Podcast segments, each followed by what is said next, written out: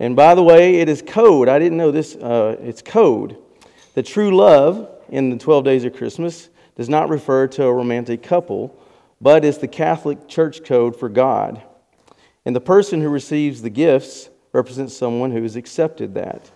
Uh, for example, the partridge in a pear tree represents Christ, and the two turtle doves are the Old and New Testaments. So, kind of interesting. So, uh, you can, I still don't like the song, but that's okay. also, according to Facebook posts, two, I don't do Facebook, I'm just reading facts. Faith, I know, right? Uh, but according to all the posts, two weeks before Christmas is one of the two most popular times for couples to break up. However, Christmas Day is the least favorite day for breakups. So I hope your single folks are not dealing with any of that. Um, it's also interesting that the Bolivians, uh, they have, they celebrate Christmas on Christmas Eve with a, something they called Misa de Gallo. Misa de Gallo. It's called Mass of the Rooster. They believe that the rooster was the first animal to announce the birth of Christ. So when they come to Mass that evening, they all bring roosters. Can you imagine? I'm kind of glad we're not in Bolivia. Um, and the other, another interesting thing, I loved. I used to go out and love to cut mistletoe. It's all over the place. If you haven't seen it, it's a fungus that grows on the trees. But um, the Anglo-Saxon word for mistletoe means little dung twig, because it's it's spread through bird droppings. So that's probably the last time I cut mistletoe. I did not. So I didn't know that. Uh, one last thing, Craig, you'll appreciate this. Um, that the Xmas, have you seen the word Xmas? That uh, it's shortened for Christ Christmas. You know, we use that, and but the X was put in there because it's the first letter for, for the word, the Greek word Christ. And so it was an abbreviation. So it's really not a blasphemous thing to see Xmas out there as long as you're intelligent about it, you know. Somebody just didn't put it out there for being silly. So I thought that was interesting. Uh, one last little bit of trivia. If Santa were to make all his 12, go his 12.19 million miles, uh, and had uh, two ten thousandths of a second per stop, the force of his acceleration would reduce him to chunky salsa. so we don't know how he does it, but he does. It's amazing. So, uh, one of the uh, famous characters in literature, and I love literature, um, is uh, Scrooge from Charles Dickens' A Christmas Carol. And if you haven't seen the, you know, the story itself is amazing, but Disney doesn't do it justice, the, the old crotchety fella. You have to read the story. One of the things Scrooge says at the beginning, he says, Every idiot who goes about with Merry Christmas on his lips should be boiled with his pudding and die with a stake of holly in his heart. Pretty graphic, yes, I know. So, uh, and we know that the story, uh, if you read the story and follow it to the end, uh, Scrooge changes, doesn't he? God, and that's what Christmas is all about. That there's opportunity and hope for change in the world. Okay, so uh, let's get into the scripture now. You guys, I'm really not you should know me by now. I'm really not the preacher, I am the teacher. So uh, we're going to teach God's word, and there may be 50 points here, but I don't know what they are. I, I'm going to. I know as I studied where I kept going around when Shannon said you have to teach about the Advent. And I'm like, the Advent, that's like the whole Bible, you know, because it started in Genesis and ends. That's the, you know, so it's kind of narrowed it down for me, but I kept coming back to one particular area, and uh, we're here, and we'll teach God's Word, and hopefully you'll be blessed by it, and uh, it'll be awesome. I want you to turn to Luke chapter 1, and I want you to look at verse 78. This is an amazing verse. You, would, uh, you need to underline this verse if you haven't done so yet. It is an amazing piece of Scripture. And who's speaking here? Well, God is, of course, but he's using Zechariah. Now, Zechariah is, is the father of John the Baptist. And that, we're going to focus on Zechariah and Elizabeth today. We're going to look at that's, that's our couple that we're going to study today. But I want you to look at what Zechariah says when his son is born in verse 78. He says, says, Because of the tender mercy of our God, whereby the sunrise shall visit us from on high. The sunrise shall visit us from on high, or the sunrise from on high will break upon us. What does that mean? It means that there's that it was very, very dark before the birth of Christ. It was very, very dark time. And uh, it had been, if you, if you know your history, it had been about 400 years since God had spoken to Israel through any prophet whatsoever. It was a very, very dark time. And if you're out, I know that uh, a few of us like to get out and hunt and stuff. And, and right before dawn, that hour before dawn, it's like the coldest, darkest, most miserable moment. But if you get to get the, you know, if you're to get the deer, you got to be there. But that is the coldest moment right before dawn breaks. It is dark. It is cold. It is like the loneliest moment in the whole evening. So here we go. This is the hour before the dawn. This is the moment, the darkest, coldest moment. And God has been silent for 400 years.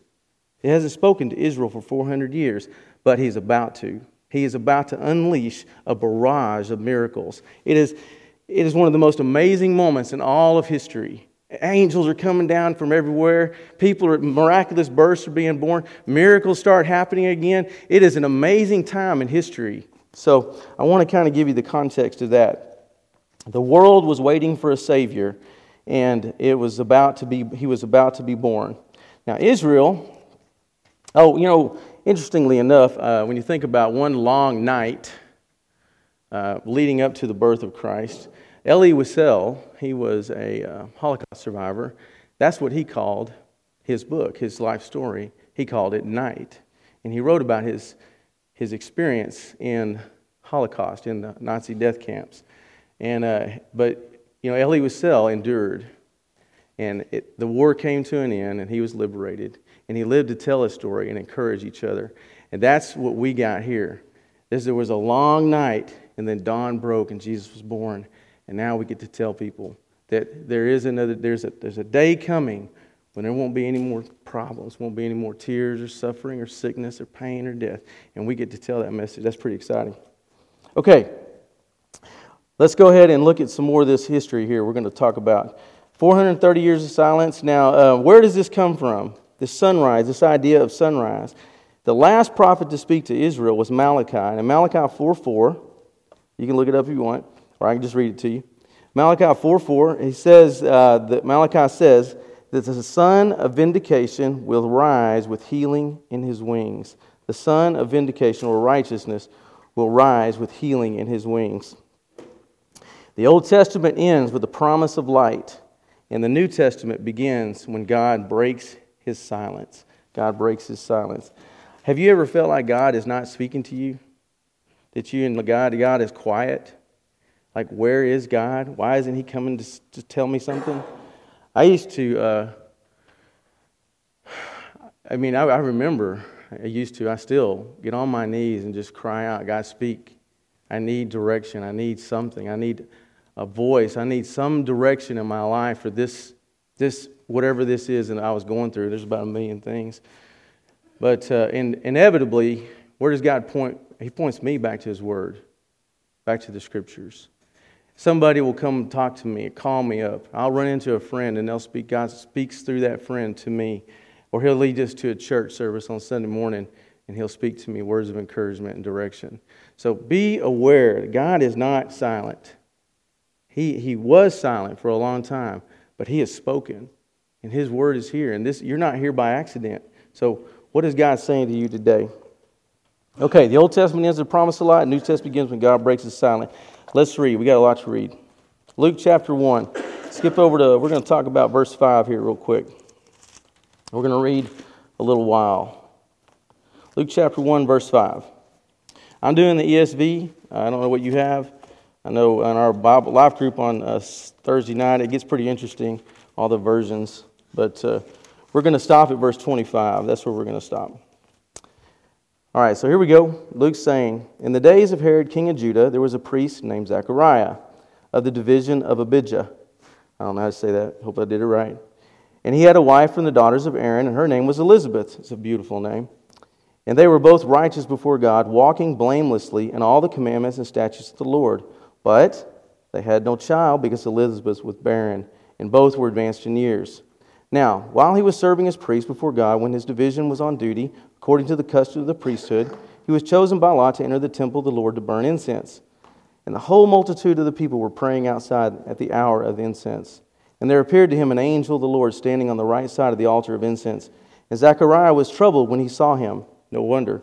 Fear fell upon him. But the angel said, Do not be afraid, Zechariah, for your prayer has been heard, and your wife Elizabeth will bear you a son, and you shall call his name John. And you will have joy and gladness, and many will rejoice at his birth, for he will be great before the Lord. He must not drink wine or strong drink, and he will be with the filled with the Holy Spirit, even from his mother's womb. And he will turn many of the children of Israel to the Lord their God, and he will go before him in the spirit and power of Elijah to turn the hearts of the fathers to the children and the disobedient to the wisdom of the just, to make ready for the Lord a people prepared. And Zechariah said to the angel, How shall I know this? For I am an old man, and my wife is advanced in years. And the angel answered him, I am Gabriel. I stand in the presence of God, and I was sent to speak to you and to bring you this good news. And behold, you will be silent and unable to speak until the day that these things take place, because you did not believe my words, which will be fulfilled in their time. And the people were waiting for Zechariah, and they were wondering at his delay in the temple. And when he came out, he was able to speak to them, and they realized that he had seen a vision in the temple. And he kept making signs to, signs to them, remained mute. And when his time of service was ended, he went to his home. After these days, his wife Elizabeth conceived and for five months she kept herself hidden, saying, Thus the Lord has done for me in the days when he looked upon me, to take away my reproach among the people. Okay, I know this is not your traditional Christmas topic, but I just can't start in the middle, y'all. It's really hard for me to start in chapter 2 when there's chapter 1. So we got to go to chapter 1 and study what's going on there first. So hopefully, um, you got to realize, hopefully, you realize by reading this that the birth of John the Baptist was a miraculous birth, and it was necessary because Christ was the king. And all, we all know kings need a herald. Y'all know what a herald is, right? He's the guy that comes in, you know, da da da da da da da da. He comes out and says, and now presenting the king or whatever, and that guy comes in. And he gets he gets things ready for the king. He goes before and lets everybody know the king is coming. The king is coming. The king is coming. Y'all got to get ready. Get the parade out. You know, get the confetti. Do get the band ready. You got to get the king is coming. That's the herald. John, he wasn't that nice though. He was he was pretty he was pretty tough. So the story of Christmas begins with John the Baptist, and John is the herald. Now.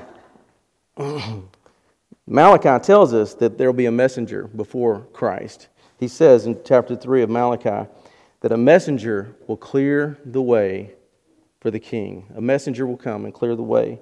And Isaiah tells us that there will be a voice of one crying out in the wilderness, Clear the way for the Lord, make his path straight and smooth. And it's just phenomenal. It's just phenomenal how God timed out the birth of Jesus. Don't you ever wonder why then? If you, by the way, I'll tell you that there's a really, really good video called The Star of Bethlehem. If you're into astronomy, not astrology, astronomy. It's, a, it's you can find it on YouTube, it's there. But The Star of Bethlehem gives a documentary about that phenomena in the star, in the night sky when Jesus was born. Pretty compelling, pretty interesting. So uh, I encourage you to watch that on your own time. But the, the timing of Jesus' birth was just amazing. There was no other time in history when it could have happened the way it happened. So I want to give you a little bit of background about that. Um, if you know, uh, Shannon read a little bit last week uh, the genealogy of Jesus, right? He read the genealogy that's in Matthew. Yes? Well, did you know? And whose genealogy was that? You remember? That was Joseph's genealogy. Now, Joseph's heir, uh, Joseph was in the line of David, okay? This is the, uh, the dad. I'm, I'm chasing a rabbit here for a minute, y'all. We'll come back to John the Baptist in a minute. I kind of want you to get the context of history. So Joseph was the heir of David's throne. But, but that line, David's son, who was on the throne, had been cursed by God. Nobody from that line would ever sit on the throne again. So if you were born of that line of David, you were rightfully heir to the throne, but God cursed and said nobody will ever sit on the throne again. However, that was the rightful heir to the throne. So how could God justify this? Because Joseph had an adopted son. Who was his adopted son? Jesus. Was he in the bloodline? Was he in the curse line? No. But he was the heir to the throne? Yes. Is that amazing? Yes. That's amazing. This is there's more. There's more, okay? There's another genealogy in Luke chapter 3. Guess whose genealogy that is? That's Mary's genealogy. Who did she descend from? King David. So not only was he rightfully heir to the throne by birth through Joseph's line by adoption, he was rightfully heir to the throne by blood. Is that amazing? That is amazing, y'all. I'm telling you, God is nowhere in the, nowhere in history could this have happened. And the timing of the census, the back to the Bethlehem, was just phenomenal. So, all of this, God knows what's going to happen. Now, why do I say that to you? Because I don't know where you're at in life. There are, there are seasons for all of us. And sometimes I wonder, and I, and I wonder, what is God doing in my life? This doesn't make sense to me. This, this moment in my life doesn't make sense to me. Whether it's sickness, whether it's job, whether it's money, whether it's family, whatever the drama is, I, I wonder, why is God taking me through this particular moment? God has a plan, y'all. God has a plan. He'll work it out. We get to trust Him. I used to tell my kids in the car, they say, Where are we going? And we kind of want to surprise them sometimes. Where are we going? Don't worry about it. You're with me. They can't stand that. Don't worry about it. You're with me. Where are we going? I want to know where we're we doing. We're going here, aren't we? No, don't worry about it. You're with me. And that's kind of like God with us, right? I keep, God, what are you doing? What are you doing? He's like, what does he say? Don't worry about it. You're with me. I got this. Right? So that's what he's doing. It's pretty good. God has a plan. All things are under his providence. Now, um, let's go ahead and talk a little bit about King Herod. Why, why is this guy important to us? This guy was a bad dude. I do not like Herod. But he had to be, he had to he had to be there in order for all this to happen because God appointed, allowed Octavian to appoint Herod, king of Judah, to drive out these other bad dudes so that the census could happen and Mary and Joseph could get to Bethlehem. Okay, so King Herod's there in the day of King Herod. Why does Luke point this out? Because it's historical. He doesn't want anybody to doubt these events really did happen. It's pretty important that we know that this stuff is historical. So, uh, Herod was a bad dude. Let me tell you a little bit about him. He uh, was prefect of Galilee before he was made the governor. And he had a very successful career dealing with terrorists. It amazes me. Terrorists have always been around. It's nothing new. Back then in Herod's day, they had these people called Sicarii. And that's these little, they call little sword. They had daggers and they would go around. They were terrorizing the city. Well, Herod was successful in eliminating the Sicarii. So, the Roman people, you know, uh, Octavius and all these guys, they liked that, and they made him king over the Jews, over that whole region of the Jewish nation. But during the meantime, these guys, this, this uh, enemy came in. They were the Parthians, and they were pretty tough. So they came in, took over the area for a little while. Herod went back, got an army, came back, and took, took care of business and kicked them out. Now, Herod was pretty good. He did some things. He's a brilliant man, uh, cruel and horrible, but brilliant. He built the temple. He married a Jewish princess, uh, very high up in the family of Jewish uh, people, and uh, he endeared himself to the Jews, but he was cruel and, and vicious. And uh, some people said that it said actually that one of the facts about him is that uh, when he was sick and dying, he knew he was dying. He had all the nobles arrested all the nobles uh, in the Israel city, in the city of Jerusalem, they're arrested. And he ordered that when he died, all of them be killed so that somebody would at least mourn over his death. So he, that's, that's how cruel he was. He's also the one that ordered every two year old baby boy be killed when he found out that a king had been born in Israel. He's the guy that put that order out when Jesus, when he heard that Jesus had been born, there been a king. Very jealous, very cruel, very horrible. So it was during his reign, uh, this horrible guy, that Zacharias was performing his priestly duties. Now, the word Zacharias, if you don't know, means God remembers. God remembers. Isn't that a cool name? Unless you want to name your kid Zacharias, right? anyway, God remembers. He's one of 18,000 priests.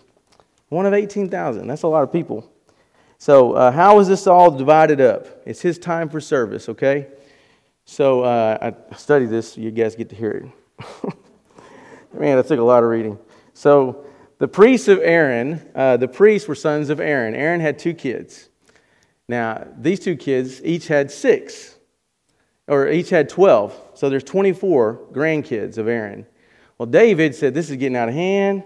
We got to do something. So he stops kind of, he stops that moment and he says, okay, there's going to be 24 groups of priests. 24 groups of priests, and you guys are all going to rotate out because we can't have this many.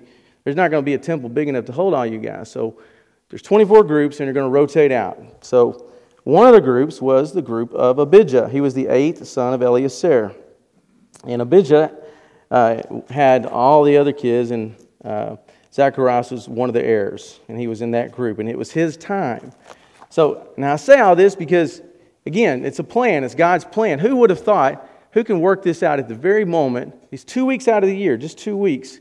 Zechariah gets to go and serve in the temple, gets to serve and do his priestly duties. Well, what were the priestly duties?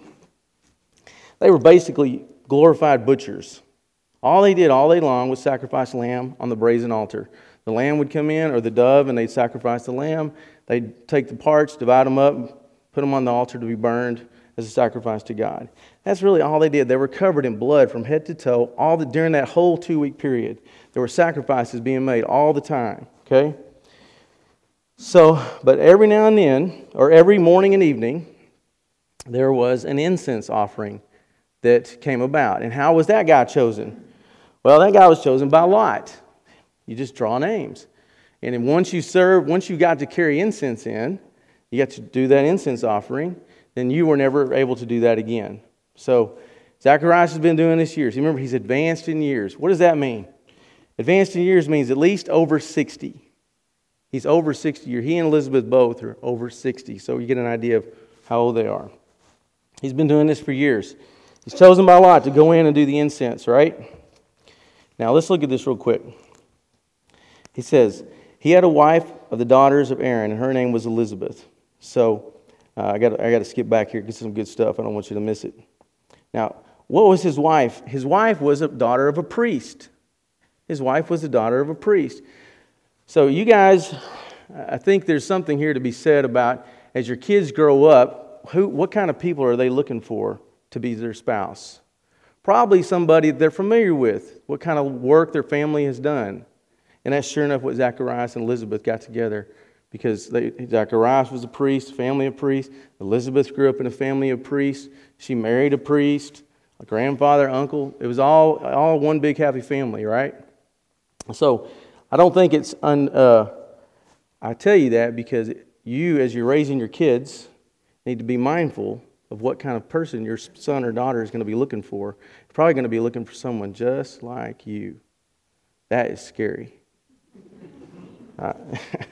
So uh, my daughter updated her status. She's in a relationship. that is. Her brother was not happy about it. So, and I'm definitely skeptical. Okay, all that said and done, your kids are going to look for somebody just like you. Make sure you're being uh, the kind of person God wants you to be. Okay, let's talk about what they say here. We'll get to the incense in just a second. He had a wife of Aaron. She was the daughter of Her name was Elizabeth. Elizabeth is such a beautiful name. It means God is faithful. God is faithful. Isn't that a pretty name? So, um, God remembers and God is faithful. And here we go. Uh, and so, both of these people, Elizabeth and Zechariah, were righteous before God, walking blamelessly in all his commandments and statutes of the Lord. What does that mean? Guys, I'm telling you, there's nothing new under the sun, even the way of salvation. How could God count Elizabeth and Zechariah righteous? Jesus hadn't been born yet, he hadn't been crucified yet. How is that possible? Is, we're going to get into a little deep theology here, so just hold on. It's going to get, get crazy. Um, so, they were counted righteous. Now, Jesus tells us in Matthew 23 27 that the Pharisees, the leaders, the spiritual leaders of the time, lot, most of them he considered whitewashed graves, painted graves. They were righteous according to the law, but they weren't saved. They weren't they were following the law, but they weren't saved. They looked good on the outside, but they were stinking death on the inside. That's not Elizabeth and Zacharias. They were counted righteousness. They were justified and sanctified. God considered them. They had salvation. They had salvation. Now, um, if, you, if you wonder how that's possible, is there precedent for it? Yes. In Genesis 15, remember what he said of Abraham? In Genesis 15, 16, he says that Abraham believed God and it was counted to him as righteousness. Abraham, too, had salvation prior to the cross. Now, this is pretty amazing, y'all. This is just, just, God is amazing. Does God ignore sin? Because they weren't, they weren't sinless, they weren't perfect. Does God ignore sin? Absolutely not. I want you to skip over to Romans for just a second. You got to underline this verse. This is a good one. Romans chapter 3, verse 25. This is just tremendous. Romans chapter 3, verse 25 is where we're going to look. Does God ignore sin? Absolutely not. Now, he's talking, uh, Paul's talking to us about Jesus Christ and the righteousness of God. And he says in verse 25, now, he's talking about Jesus. Look at the previous words in verse 24. He says, the redemption that is in Christ Jesus, comma, verse 25, whom God put forward as a propitiation by his blood to be received by faith this was to show God's righteousness because, in his divine forbearance, he had passed over former sins. He had passed over former sins. Now, you got to know that people who are looking at the Jewish faith and the, and the, Jewish people are saying God's a God of righteousness, God's a God of righteousness. You know, and you're sacrificing these animals to atone for sin. You're always sacrificing animals to atone for sin, sacrificing animals to atone for sin. Well, it's not enough. That's what the law was for, to show us that it's not, and it's not enough. You can't do it. There's not enough you can do. Jesus himself said he didn't come to contradict the law, he came to fulfill it, to show us it's not enough. You can't do it. So, how did he look at all this sin? Well, for everyone who believed in him, he counted their sins to the cross. He, all their sins were pushed to the cross, were looking to the cross. All of their sins. Remember, this is Adam and this is Eve, this is Cain, this is Abel, this is Noah, this is Shem, this is Ham, this is Joseph, and all those brothers just sold them into slavery. I love that story. Is all those Old Testament people that were doing bad things and, and in God for righteousness. What does God do with all that sin? It all goes to the cross. He puts it all on the cross. Does he know what's coming? Yeah, he knows what's coming. He says the lamb was slain from the foundation of the world. He knew what it was going to cost him. He knew what he was going to do with sin beforehand. So everyone who believed in him, their sin was pushed to the cross. That's why the cross is such an amazing thing. When God puts it out there and says, See, I told you I was going to take care of sin. And he did it. See, I told you. He doesn't discount sin. It has to be atoned for, it has to be paid for. And he did it on the cross. Is that cool? That is really cool. Okay. Back to, um, back to Luke. Let's go back to John. Oh, I'm getting all caught up in uh, evangelism here. Get all excited. Okay. So, uh, all right. You get the idea in verse 6 that they are walking blamelessly and they're righteous before the Lord, but they had no child. Now, what kind of issue does that bring up? Well, it said here that um, children are a heritage from the Lord in Psalms. And in Deuteronomy 28, that if God has cursed you, that the curse can show up in barrenness. So you can imagine that's how she's feeling. She's over 60 years old with no kids. He's over 60 years old, no kids. And this was the light of someone's life. The Jewish rabbis used to teach that you, they would excommunicate the, the Jews, if they could excommunicate somebody from the body of Christ, that they would excommunicate a Jew who had no wife or a Jew whose wife had no kids. Those are the top two on their list of people that would kick out of the church. Can you imagine? So you, can, you know how they're feeling. My question is, my amazement is, why didn't they stop doing what they were doing? Why didn't they stop walking the commandments? I, I feel, don't you feel, sometimes, I mean, I know there was two or three moments in my life where I felt like God was picking on me. You know, like, okay, God, I got it. Enough is enough, you know, but it didn't stop. But is that, is that a reason for me to stop living like a Christian? I had a friend of mine, he was a pastor, and his son uh, had a good friend and really good kid, was killed by a drunk driver. Well, at that moment, my friend abandoned the faith. He just totally walked away from God. And, and I told him that just because something bad happens to you doesn't give you the right to judge God. That's a blasphemous event. You don't get to judge God, period. You think God was feeling that way when they put his son on a cross? You don't get to judge God. You don't do that. You forgive yourself and you move on. You, you trust God. He's got a plan. You trust God, okay? So that's a, that's, if that was a point, that'd be one. so trust God. You don't get to judge God, all right? Let's go here. Um, justified, sanctified, righteous before the Lord, and about the children. No children, but they were faithfully serving God. They did not give up. This was not divine punishment, this was divine planning. Not divine punishment, but divine planning. They only had one son. What kind of son was he? What did Jesus say about John the Baptist? Remember? Of, of those born among women, he was the greatest of them all. He was the greatest of them all. Can, that, that's crazy, y'all. Talk, Noah, Joseph, Abraham, David. He was greater than all of those guys. He's greater than all of them. John the Baptist. They had one son. Who was he? The greatest man to ever walk other than Jesus Christ. That's amazing, y'all. One son. If you had one kid, wouldn't you want him to be great? That'd be pretty, pretty good stuff. Okay. There's more here. Let's look at it. We're in verse 7. It says, But they had no child. We're in verse 8 now. He says, Now while he was serving as priest before God, when his division was on duty. Now, serving, boy, he's, he could have been 80 years old, folks. The commentators I read, 60 to 80 years old. I have sad news. There is no retirement in the kingdom of God. You don't get to retire from being a Christian. That's bottom line. You get to do it your whole life. It's awesome. You shouldn't want to retire from being a Christian. You always got to serve God. Now, hopefully, you get to quit working because you have to work one day. You can start working for the Lord. But that doesn't mean you give up. You continue serving God where He plants you, where He tells you to go, until He says different. You keep doing what God tells you to do until He says different. There is no retirement in the kingdom of God. Y'all remember that? Uh, I, I don't know if this is a good thing to bring up at Christmas time or not, but one of the best movies I ever saw was the Hacksaw Ridge, right?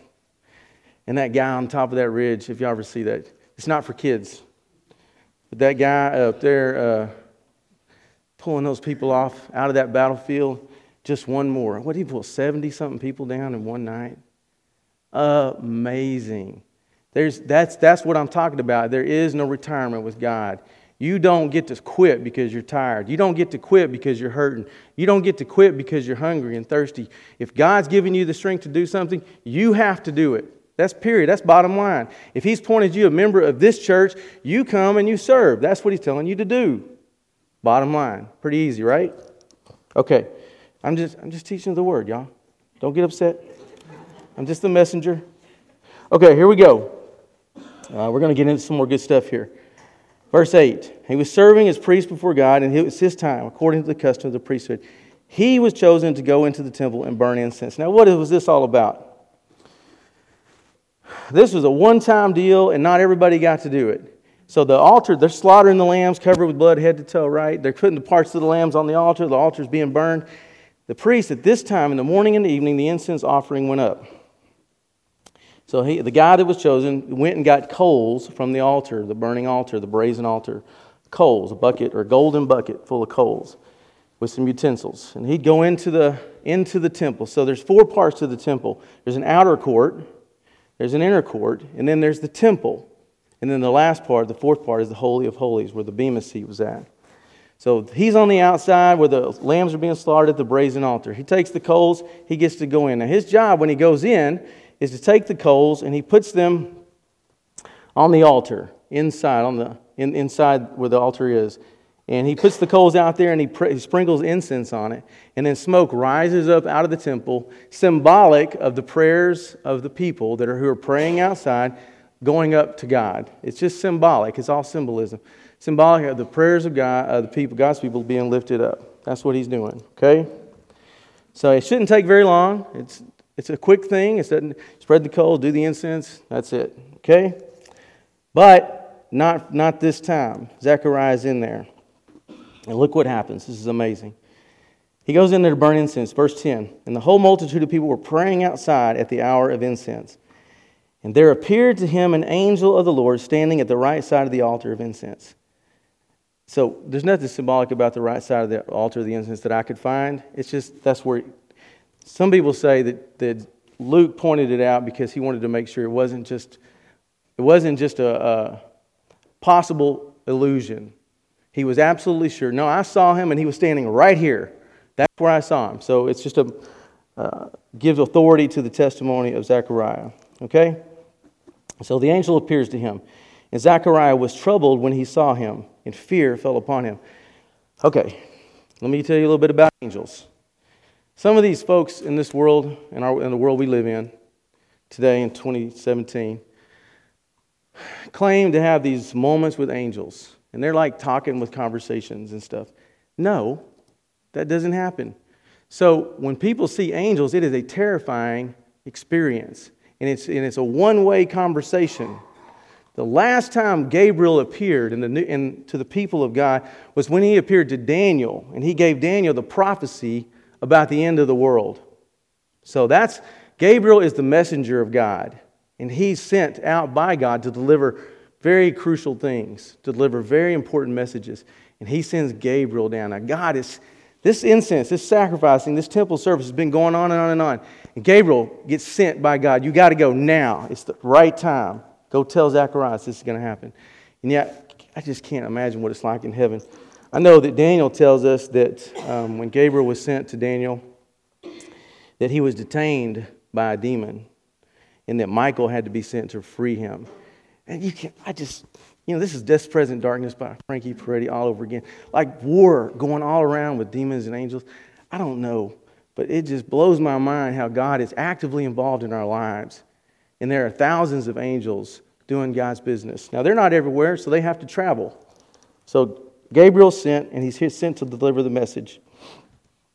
And I would be afraid too. Everybody that's ever encountered an angel is very afraid. But the angel says to him, Don't be afraid, because your prayer has been heard. What prayer? What prayer is that? Now, guys, this is important. if there was a point, this would, be, this would be a good point to make. Don't quit praying. What do you think Zacharias and Elizabeth have been praying, praying for? They've been praying for a son. They've been praying for kids. All these years, they've been praying for kids. All these years. Now, you can imagine. This is Abraham and Sarah, right? This is Zacharias and Elizabeth. They've been praying all these years. Did they quit? Absolutely not. They continue to pray that God will bless them with children. And here it is at this moment and this time, God's going to do a miracle. So the prayer has been heard. Does God hear our prayers? Absolutely, He does. Stay faithful. Don't give up. Keep doing what God's telling you to do. Keep sending your petition to God. It's a long, the word there for uh, has heard your prayer can be also interpreted as petition. It's a long standing, often asked request of God. Now, what's going to happen? He says, You will have joy and gladness, and many will rejoice at his birth, for he will be great before the Lord. One of the things about John, now some people think he, had, he took a Nazarite vow because he couldn't drink uh, wine or strong drink, but there's no indication he actually did take a Nazarite vow. But he he'll be filled from, with the Holy Spirit even from his mother's womb, and he will turn many of the children of Israel to the Lord their God, and he will go before him in the spirit and power of Elijah and turn hearts of the children to God. So, um, and he tells us that he's going to name him, you know, he's supposed to be named John. So, um, John, what does John mean? It means God is gracious, okay? That's pretty good. So, there's some, there's some things here about John. The biggest thing that comes out of this is that this gets into, there's, there's some teaching here. It's a whole other lesson, y'all, about predestination. I don't even know God. God knew things before they happen. Do we have free will? Do we get to choose our, the things we do in our life? Yes. But is there, has God predestined us before time? Yes. I don't know how that works. I'm sorry, y'all. That's beyond me. The Trinity, how can three things be one God? I don't know. There are some things that are beyond my comprehension. But you get the idea. John the Baptist was filled with the Holy Spirit even in the, the mother's womb from the very moment. Now, if you read on further down, I'm not going to get to it today, but towards the end of this chapter, when he, she goes and sees, when Mary comes, sees her, and Mary says something to Elizabeth, and, and the baby leaps for joy in the mother's womb. That's John the Baptist leaping because he knows that's the mother of Jesus. And he's getting all excited about that. Y'all, this is biblical evidence that it is not just a thing in your womb, it is a person. It is not just a fetus, it is a baby, it is a life. Don't let people tell you that it's not a life. It is a life in the mother's womb. It's not something we have the right to take. God gets to do that, not us. Okay? So that's another little side note. All right. That's not a little side note, it's a big one. It's important. Okay. Okay, there's more here, y'all. What is, uh, how, does, how does Zacharias respond? So he says, how do I know this? He goes, What? He doubts. He doubts. And the guy says, Are you crazy? I'm Gabriel. Gabriel means mighty one of God. I don't know that I'd be questioning an angel that's called the mighty one of God. That Gabor, Gabriel is two words, Gabor, which means warrior or mighty one, and El, God, the mighty one of God. I don't know that I would question that. It's pretty bold. John questions Gabriel. How do I know? He says, You are absolutely off your rocker. He says, You've been doing incense too long. He says, uh, So he says, You're going to be silent. You won't be able to tell anybody about this event. How nuts would that make you? We just watched, uh, we watching the show, This Is Us. I don't know if it's a good show or not, but it's got some good moments in it. This, and that one guy gets all excited because his fiance's going to have the baby. And he goes into the Starbucks, you know, if you see, and he goes nuts. He's pouring water on us. He's jumping all over the place. He is really excited because they're going to have a baby. But Zacharias can't do that. He is absolutely forbidden to speak. Can't, can't talk to anybody. Pretty, uh, pretty tough. Don't doubt God. When God tells us, it's hard not to doubt Him. It's hard not to doubt God. It's hard not to trust Him. I mean, it's hard to trust God sometimes in a difficult moment, but you got to. He says, trust God. Don't have a spirit of fear. The Lord's Prayer, you know, it says, uh, and lead us not into temptation, but deliver us from evil. He goes, and David says in the 23rd Psalm, I will, Yea, though I walk through the valley of shadow of death, I will fear no evil. He, the spirit, the Christian life is not one of fear. It is not one of doubt. It's one of trust. It's absolutely one of trust. We have to trust God when He comes to us and tells us these things. No matter what He's telling you, I don't know what He's telling you, but you know, there are some things that are common for all of us. Pray, tell others about Jesus, go to church. You know, love your husbands, love your wives, Christ, love your husband. It's pretty easy, right? When I think of so when I think of Advent, I'm thinking like the Bible. This is it. This is church. This is what being a Christian is. Trust God. Do what He tells you to do. Don't doubt. Okay. Why is this son going to bring joy to the family? Because he's going to convert people to Jesus. He's going to open them back. He's going to turn them back from their wicked ways and he's going to point them to Jesus. He'll be great in the sight of the Lord. Now, um, that's what we have to do. I know the Bible tells us, He says, be imitators of Christ and live a life of love just as Christ loved us. But I, I think if there was somebody in the New Testament that we could emulate, it would be John the Baptist. This guy was amazing. He, he didn't care much about the joy and pleasure of the world. He didn't for its food or its fashion. He wore a coat made of camel's hair. He ate locusts with honey. He lived in the wilderness. He separated himself out completely from the world. And he was proclaiming the gospel with boldness. Repent. And he called those Pharisees, You vipers, you brood of vipers, you sinners, turn from your ways repent. Don't you? It's kind of like uh, sinners in the hands of angry God, but 2,000 years ago. So uh, I think John the Baptist had a message and he turned people back. He was indifferent to the pleasures of the world. And that's a model that we can, we can emulate. Okay. I want to get to one or two other things here, real quick. Let's skip down to verse 39 in chapter 1, verse 39. Okay, here's the moment when Mary is uh, being visited by, Mary visits Elizabeth. Now, why does Elizabeth hide for five months? I mean, she's 67 years old. Do you think she's going to go out and start telling people she's pregnant? But the, the evidence is physical, yes? About five months is probably when you're, start, when you're going to start showing. Pretty, it's, not, it's no doubt. So she's not going to tell anybody, but she keeps herself hidden until she knows for sure it really is happening. Kind of wonder if she's not doubting as well. So she goes and visits, Mary comes and visits her, and the baby leaps with joy in her womb. That goes down, and uh, he says, uh, those days, Mary went, arose and went to the hill country, to the town of Judah. And she entered the house of Zechariah and greeted Elizabeth. When Elizabeth heard the greeting, the baby leaped in her womb, and Elizabeth was filled with the Holy Spirit. And she exclaimed with a loud cry, Blessed are you among women. Blessed is the fruit of your womb. And of course, we know who that was. That was Jesus. All right, there's more. Go to verse 57. Mary sings.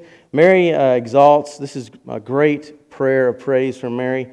Mary's not our focus today, although uh, she's definitely worth studying. Uh, I want to look at that another time. All right, look at verse 57. Now the time came for Elizabeth to give birth, and she bore a son, and her neighbors and relatives heard that the Lord had shown great mercy to her, and they rejoiced with her. And on the eighth day they came to circumcise the child.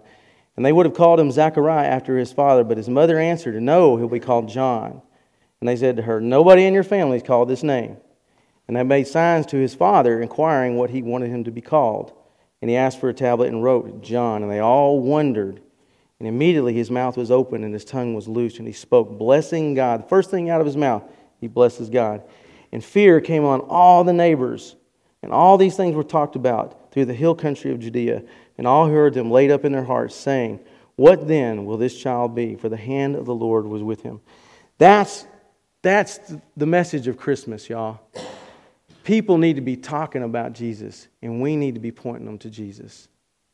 It's an amazing story. John the, birth, John the Baptist's birth was a miracle. And when he was born, Zechariah praised God. And when Jesus is born, when he was born, we praise God. We sing songs of praise. The, the Bible tells us that angels we have heard on high, right? Singing over the. Everybody who came to the manger, what did they do? They worshiped, and then they went and told others. They worshiped at the foot of the baby and they went and told others. That's the message. That's what John the Baptist did. That's what we need to do, is go tell others. Okay. There's, I could give you some more, but I, I think we're going to wrap, try to wrap this thing up. If, uh, if you go and if you follow Scrooge, and we're going back to the Christmas Carol, right? We're going to circle back. I'm not going to tell you anything horrible about Scrooge. But he, he was confronted by um, his former boss, Bob Marley, the ghost, when Marley came to visit him. And Marley, he says to Marley, he says, You are fettered. How did this happen? Fettered means chained. And Marley says, I forged this chain with my life, link by link, yard by yard, and I wear it of my own free will. That's what the world is doing to itself. They're forging a chain of bondage to materialism, bondage to sin, lust, money, power, work. It's chain, they're chains, and we're, we're wrapping ourselves up with chains, and they're, they're burdening us down, and we're dragging these chains all over the place. And it is not fun. It is not fun to be dragging the chain. Guys, Jesus came to get rid of those chains. He came to cast all those chains off. You don't have to carry your sin around anymore. Jesus took care of that at the cross. You don't have to carry your lack of trust, your worry, your doubt around anymore. He can take that chain off of you. Don't carry your chains around anymore. Let Jesus take them off of you. When Scrooge ends the story, he says, I will carry, I will honor Christmas in my heart, and I will keep it all year long. This trust, this excitement, this joy over the message of Jesus should go with us all the time, not just once a year. Not just once a year. That's it. Is that that's good? Like, let's pray. Okay. Oh, God, it's just overwhelming and humbling to um, study your word and the things that happened so long ago and how they speak to us even today in the midst of our struggles and trials and tribulations. Father, I pray that um, during this Christmas season, um, that we would not put chains on ourselves, that we would not burden ourselves with anxiety, with uh, debt, with um, drama from who's going where and who's doing what and what kind of parties or who's being invited to this one or that one. But Father, we'd keep our eyes on the main thing, that we keep our eyes on you. Lord, I pray that uh, each person here who has been called by your name and who, if you have saved from their sin, that you would compel them to spread the good news, to not let the moment pass when they can share the joy of Jesus and the message of hope with someone else. By this time of year, so many people are looking for hope. And I pray that we can share it with them. We can share that light. We can be like John the Baptist and turn people away from their sin and back to you. Thank you, God, for the testimony. Thank you, Lord, for the word. I pray you help us apply it to our lives. We ask all this in Jesus' holy name.